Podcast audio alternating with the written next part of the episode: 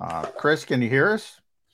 I can hear you now. Yes, I can. Good morning. All right. Good morning. Good to see you, buddy. Um, we were talking about some of these uh, uh, so-called red flag players, Jalen Carter, you know, being most notable this year. Potentially, teams, some teams might take him off the board. I was bringing up Warren Sapp as recently as Laremy Tunsil's guys falling a little bit. Um, what take us into that process, Chris? Uh, how teams sort of um, decide uh, whether all right, this is too big of a risk, and when it, you know, that risk reward cost benefit analysis, when does it make sense? How do you guys decide that type of thing? Well, to me, the, the the way you do it, or should do it, is you, just like you grade the player football wise, you got to grade him medically and you got to grade him character wise.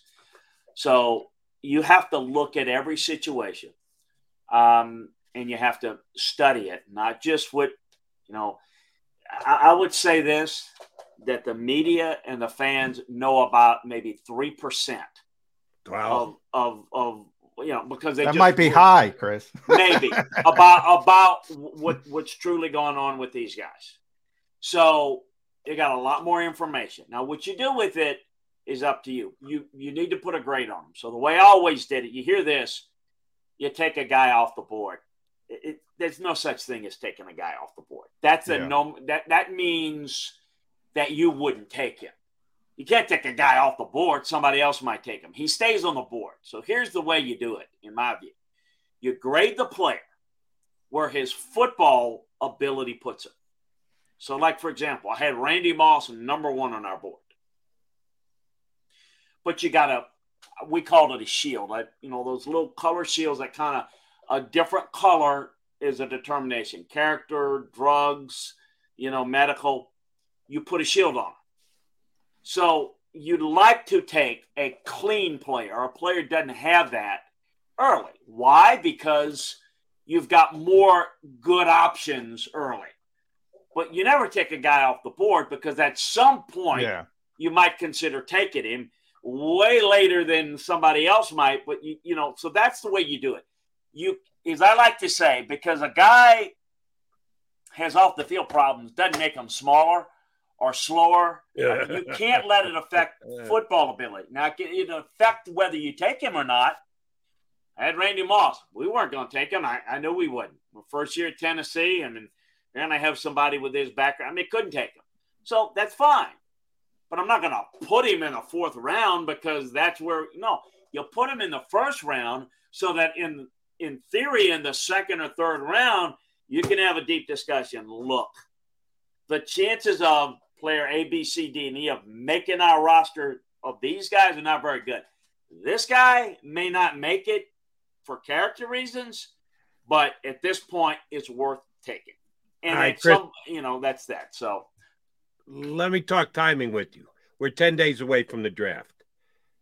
Uh, I'm assuming that they at least have a rough draft, pardon the pun, of what their draft board is going to look like on draft night. How much viability is there? How much movability is there? Are you going into the big board room twice a day, three times a day? How is the process ongoing 10 days out? What does the board look like, or do they just have it all written on pieces of paper? And yeah. we don't put the board up until X amount of days or X amount of hours before no, the draft. No, the board's not done, and I'm going to tell you, explain why. And and I've been involved in it for a week and a half, two weeks. Everybody's in meetings.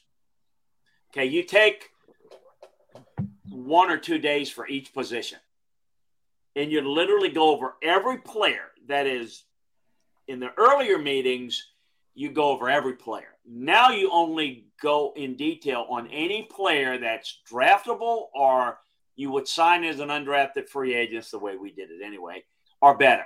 So you go through the receiver, and that's the biggest group, for example. You go player A, Jody McDonald. Well, love you, Jody, but you know he's on our reject board. We're, you know, we're, we're, we're, not we're not discussing him. You know, uh, oh John, I, have lost I've lost my first step. Yeah, You're yeah, right. Yeah. Good call on, by you, on, Scott Landry. On, on, John, you know, okay, we gave him a, a late round grade. Oh, Every, all right. Uh, just I'll take it. I'm, I'm, just I'm just making this up, of course. Right. You guys having fun. Okay, so we're going to talk every scout that's seen him, every coach that's seen him. Remember, in the earlier meetings, the coaches hadn't been involved, the trainers in there. So we go through everybody that's seen the guy will read the report. Then we have a tape on John because everybody that we would consider signing or drafting, we've got a profile tape, 40 or 50 plays. We will look at them together, every one of them. It takes a long time to do this. When you're done at the end of the day or two days, however long it takes to get through that position, then you go through and guys, you know, this is where you argue. Well, receiver coach likes this guy a little bit better. This you go you hash through that. So your board's not set until all your meetings are done. Now, when are all your meetings done? I like to have all of the the position boards done a full like right about now. I would be finishing it up probably if if I haven't done this weekend today or tomorrow, so that then I would spend time on the horizontal board, best players regardless of position and then I'd work through that systematically. And I would leave. And, and by the way, when you go through every player, after it's all done at the football people talking, you got the character assessment, the psychological mm-hmm. evaluation, the trainer gets in. Okay, he's a he's a two plus medical, which has got a red shield. All right, well, why? What, what are the prognosis? Is he just a two plus now? And when that's healed in a month, now he'll be fine. Well, you take the shield off, okay? You know, so you go through all of that and any character issues you go through.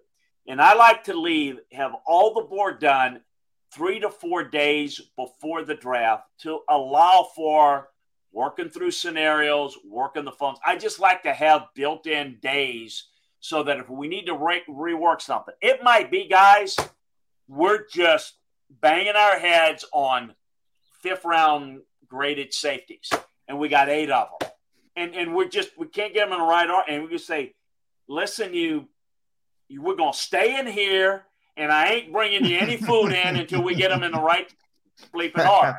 You know, so I mean, you go through that. Um, you know, things like that. I wanted to leave extra time, so that's what people were doing. So to answer your question, yeah, you don't have your board done a week from now, and what do you do? Sit around and just drink coffee and do nothing? Of course, you're you, you put it up, but yeah. but you got to be viable. You go back, you revisit, you revisit, yeah. you, you got to do that. You change, you, you change, that. you change. And then what I always did was I sat in when it's all done. I sat in, and I brought in just the coaches, and say, "All right, what do you have a problem with? You don't have to hurt anybody's feelings. I didn't want any. I, I told them everybody had checked their ego at the door. Tell me, well, I think this so and so got it's ridiculous, you know. And all right, make a note. Then I bring in just the scouts, personnel people, and have them do the same thing. So, I, even though I tell people check their ego in the door, people tend to be intimidated by other people, personality wise. So I wanted to have anybody's opinion to make sure that there's something there that they're seeing because I wanted I wanted to be an organizational decision. I think that's the biggest thing. So to answer your question, at this process a week and a half out, you're close to getting done your positional meetings, then the horizontal board, and and then and then you go through these other scenarios, which take a little time. If it's the last two or three days and everything's all been done, you work the phones, you try to find out information, you got to sift through the BS versus, you know, you talking with people.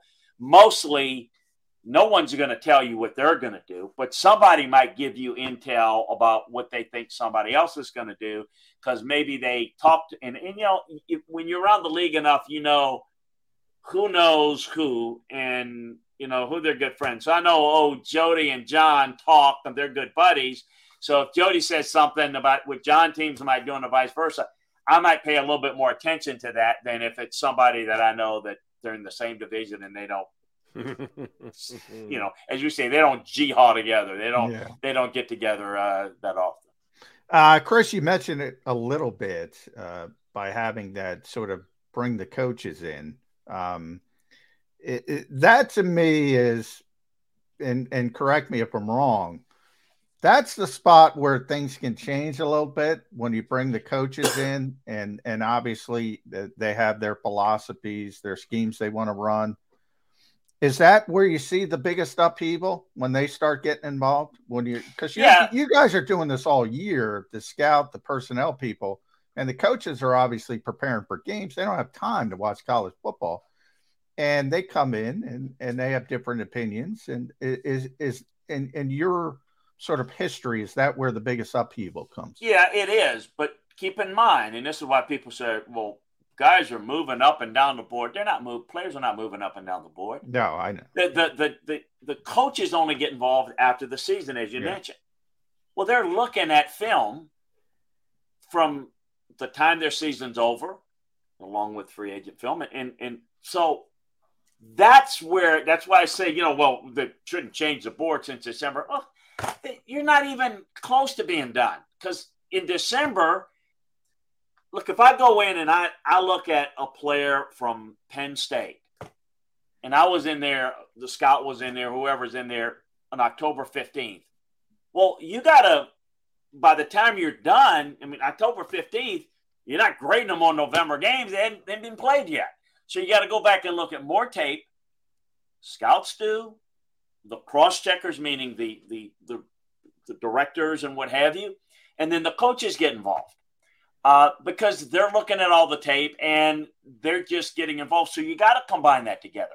Now, certain organizations, the Eagles, for example, the Eagles, their coaches have run the draft because Howie's not a football guy. He kind of gets a collaborative effort. The scouts get the background. The scouts kind of get the initial, and the coaches really drive that. It has through different head coaches, including the current one. Um, they may not say that, but that's how it's done.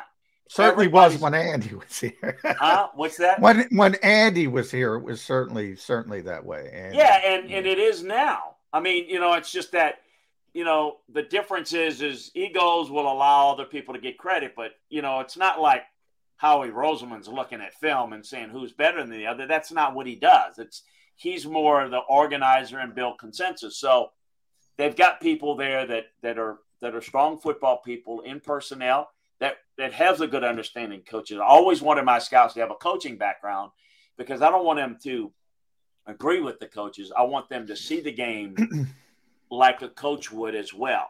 Um, but here's the other thing it's human nature. Coaches want to coach guys that are easy to coach. One guy has more ability. It's going to take more effort. It's going to be more of a headache to coach the guy. The other guy is easier to coach and not nearly as good. What you've got to do is sometimes get them to understand look, it ain't all peaches and cream, okay? You're going to have to, this is the guy that's the better player. And yes, he's going to be harder to coach. He's a little hard headed. And you got to spend extra time with him because he's not, he's a visual learner. He's not a guy that can go, you can trust with the iPad, and he's got it. You're to have to it's like a teacher. A teacher loves to teach, maybe, but does he like to spend time? You know, does he like to teach, and then, or does he does he like to spend tutorials after school with certain students that need extra work? You got to work through that. These are things that people don't realize that go on. You, you've got to work it. And I don't, I don't, I'm not going to force somebody, but I'm just going to say that we're going to take a guy for you that's easy to coach because you're lazy. That's what I'm saying. So you got to look through all of that, and you got to know that. And then here's the other thing: you say this, you know, depending on your staff. When I was uh, with the, the Oilers slash Titans, we had four of us that were scouts. We ran the draft. There's only there wasn't any, you know. It's like, well, we got this. That's it. Well, we had like basically most of the country to cover, and I would try to look at everybody, but you didn't have that many evaluations. So, really, what you thought was pretty much it. Bigger organizations, Eagles are one of them, and most teams are this way. You got more information, more people giving opinions. So, you got to scout the scouts, you know, and one scout that loved everybody. So, that guys that were really belonging in the third round were given first round grades. Then I got another guy that, I mean, he just, the glass was half empty. I mean, he had half of the first round with third round grades. He didn't want to get out there. Well, guess what? I kind of knew that old Dub, God rest his soul, he's done, and old Glenn, God rest his soul, he's done, he's passed. I, I could kind of figure out if they saw the same guy. I can pretty much figure out that one guy was going to have a six four grade on him, and one of them was going to have a five five grade on him. And you, you, you know what I'm saying? So you can yeah. figure that out. Same with yeah. coaches. I could sit there and uh, I don't know. I don't know. I was about to, I was about to mention his name. I shouldn't say, but I'd have a D line coach that would come in and and say, um, you know, I'd say, hey, look at these three guys. He'd come back 15 minutes later and say, I like this, and I'm like. Uh, yeah, uh, so you got on the phone and called your buddy at the Vikings, and that you come up with get the bleep Ooh. out of my way, and you and I don't give a sh- excuse me, which you which whereas you go to Mike Munchak, and I'd say, look at these linemen. I trusted what he said. He did his work, and he was good at it, and so if he saw something different than I did, then I wanted to do extra work to see, not you know to agree with them, but just to see if I was missing something or whatever. Or he might be missing something. But you got to know who you're dealing with. Some of these guys are not very good. They yeah, my, my father told me, Chris, as a general manager, sometimes it was tougher to scout the scouts than it was to scout the players. That yeah. you had to understand the information you were getting and who's a yes. glass half empty and who's a glass. Yeah, and, and who has good who has good information. I'm the half empty guy, by the way. Yeah, if, if you're a if you're a scout, this is why experience matters. I always, until you had five years of at least scouting players and you know what the league is all about, I always had to cover you up with another scout because your your your evaluation was was limited in knowledge. You better you better have at least five years of not doing stuff on you know in the media. I'm talking about five years of actually working in the league before you were your your opinion could be valued not because of any capable, just experience it takes. The other thing is on background information. Um, you know, the longer you've been around this, the more coaches you know, and coaches like college coaches, they will travel and they they get fired, move on. If you have relationships, like I always felt like I could go to certain coaches that I knew because maybe I helped them get jobs or you know whatever and they would tell me the the the real story on the guy. Would never reveal his name. I would not do it in the room or not, but but you would you would know it. If you don't have a lot of experience and they don't know you, the, the strength coach or the equipment manager or, or support staff, or, they're just going to give you the generic stuff and not really get into it. So, hmm. like, if you ask anybody, any media person or most scouts, they're not going to say a bad thing about Jalen Carter in this time at Georgia. If you know who to talk to, you might see that he's had a little bit of a bad side to him that they've been able to control.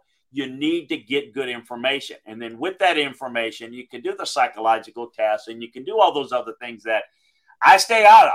I'm not a psychologist, I'm not trained. Medically, I'm not trained. And all I'll say to the doctor is have some onions, okay? Don't don't, don't, don't sit there and tell me, well, I'm just kidding. I'll make the bleeping decision. Just tell me what the guy is medically. Give me an example of what he, you know, a, a player that we've had in the past that had the same knee injury or whatever. I, right. I can figure, you know, so though you're just trying to get through that. And so, yeah, evaluating the evaluators are every bit as important as evaluating the players because that's what you're trying to get to. All right, Chris, you gave us some great information on how the process works. Now we need an actual evaluation of a player.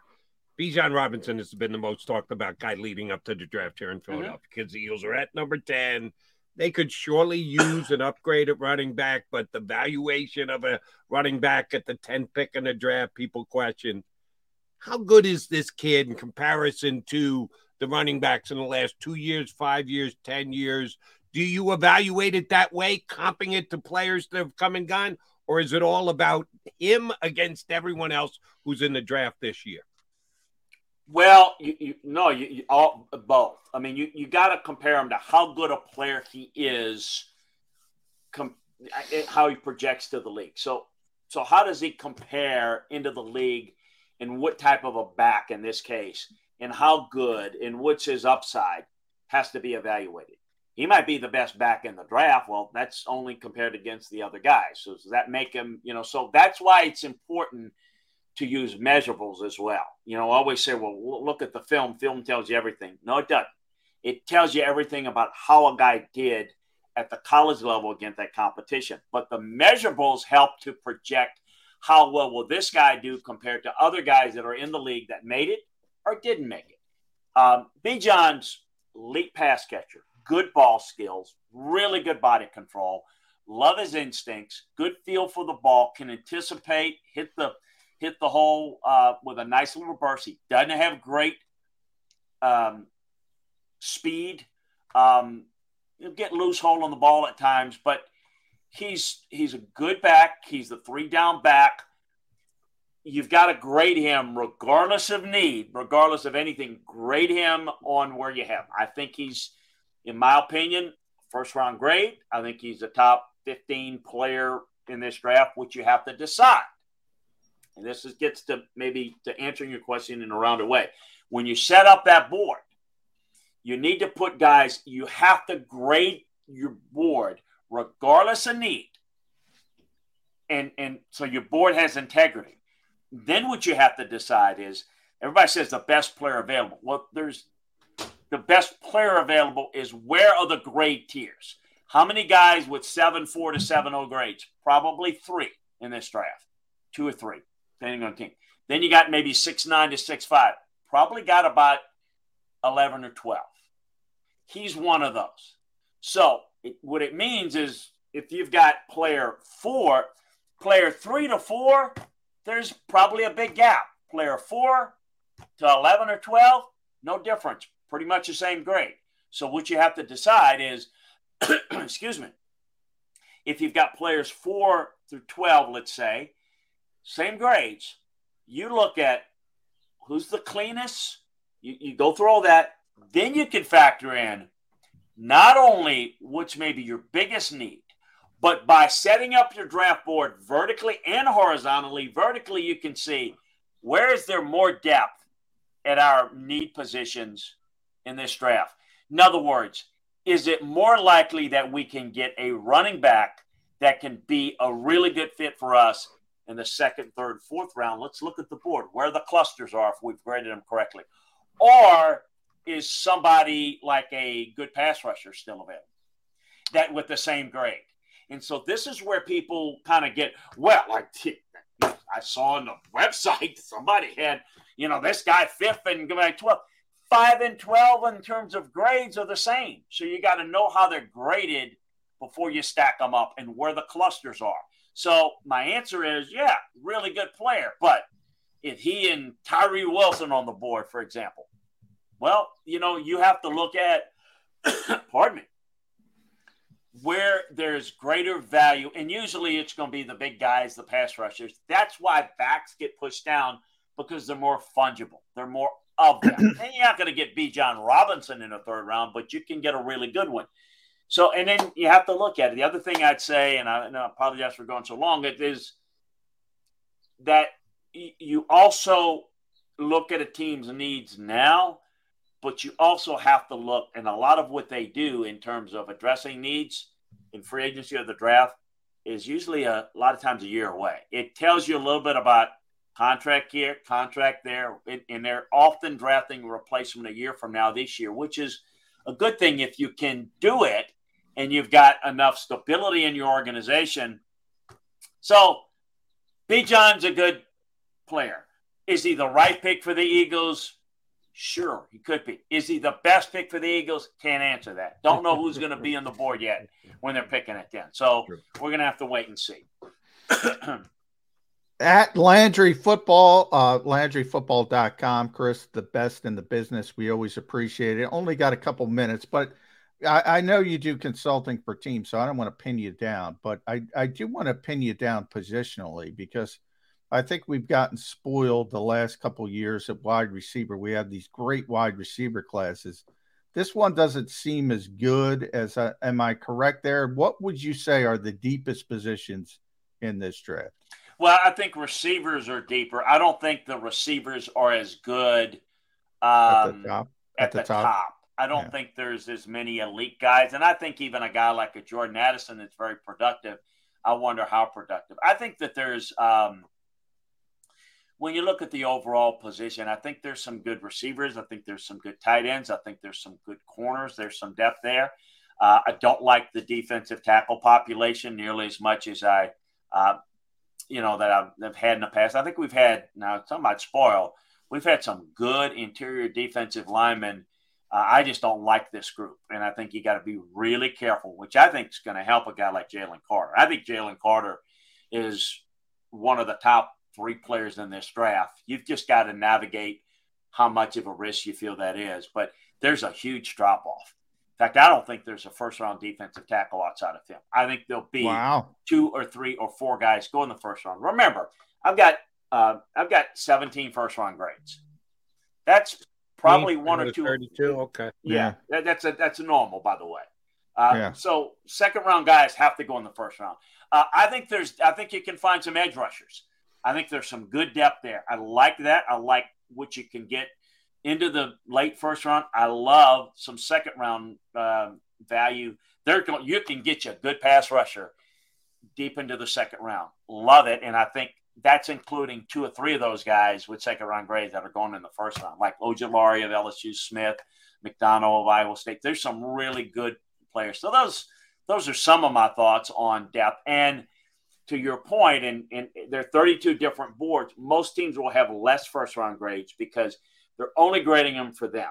So, like, for example, a linebacker for Bill Belichick is not going to be able to play for Pete Carroll and vice versa. They're both good coaches. They're both really good, but styles and systems dictate. So, when I look at a guy, I may have maybe a couple of more first round grades than a lot of teams because I'm doing it for all teams. So like I'll see a guy and I know well this guy's a first rounder, this team value wise, but he wouldn't be for another team.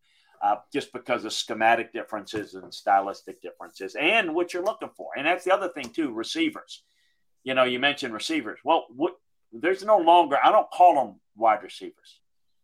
Wide receivers are X yeah, and Z, Z receivers. Yeah. Yeah. You know, you got small slots, you got big slots, you've got Y flex, got you know. So what are your receivers? You've got to have them in different. Well, I don't like this guy's speed. He's a he's a 220 pound guy, you know, and he's you know, I mean, he's not going to run like the five ten guy. So I feel who's the fastest receivers? How, your speed on any position is relative to your body mass and your you know your body size. So so I think you got to weigh all of that in and what are you looking for?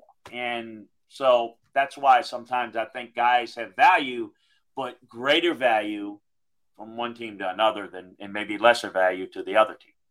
Chris, uh, Coach Nick Sirianni here in town likes to talk about liking goal guys who like to play ball. Like ball. He uses the the phrase ball a lot. Let's talk ball. That's why we like having you on because you like talking ball. You're great at talking ball. We talk ball every single day. We appreciate it when we get a guy like you to talk ball with us. Know you're going to be busy these next 10 days. Thanks for carving out 25 minutes for us today. Appreciate hey, it, big guy. Thanks for having me. Great to be with you guys as always. Appreciate you having me. Take Chris care. Landry from LandryFootball.com. He loves talking ball. That that's quite obvious. It's, He's high on the Eagles board. I can tell you that. Uh, Loves ball. Quick, I know we got to get our last break in.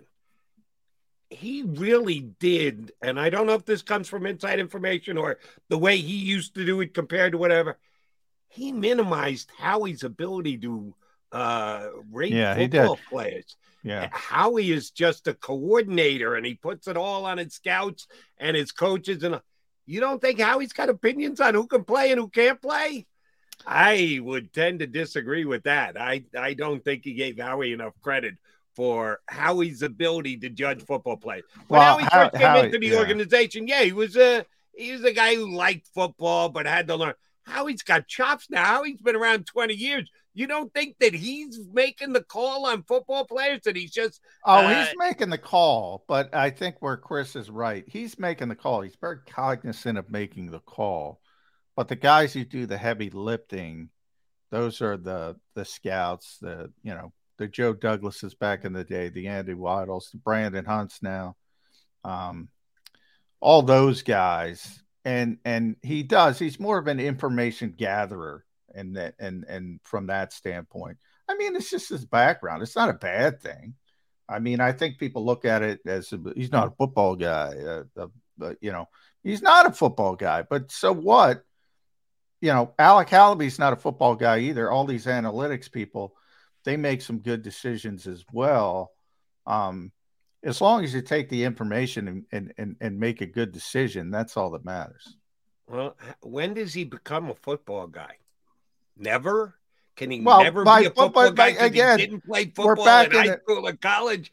He's kind of been in an important role in the NFL for sneaking up on two decades. Can Howie never be a football guy? Yes, in their mind, yes, he can never be a football. Yeah, guy. see, that's we're back just, in the we're back wrong. in the definitions. The football guys, like I'm not a football guy. Uh, you're not a football guy. We're not. You got to be involved in scouting and personnel, and in their minds, he's not a football guy. He just got he just got uh, graded as the best general manager in football. Um, and he's not he's, a football guy. Whatever whatever you want to call him, he's really good at his job. He's really good at his job. That's how I describe him. And I got killed for calling him a top five GM. Now everybody's on board with him being number one. Um, he's really good at his job. So, you know, whether you call him a football guy or not, that's yeah. all that matters. And I, I, I love Chris uh, and think he's great, and his information is top drawer. I think he's unfair to Howie Roseman. All right, quickie timeout. Come back. Mac and Mac going to put a bow on the show. Stay with us.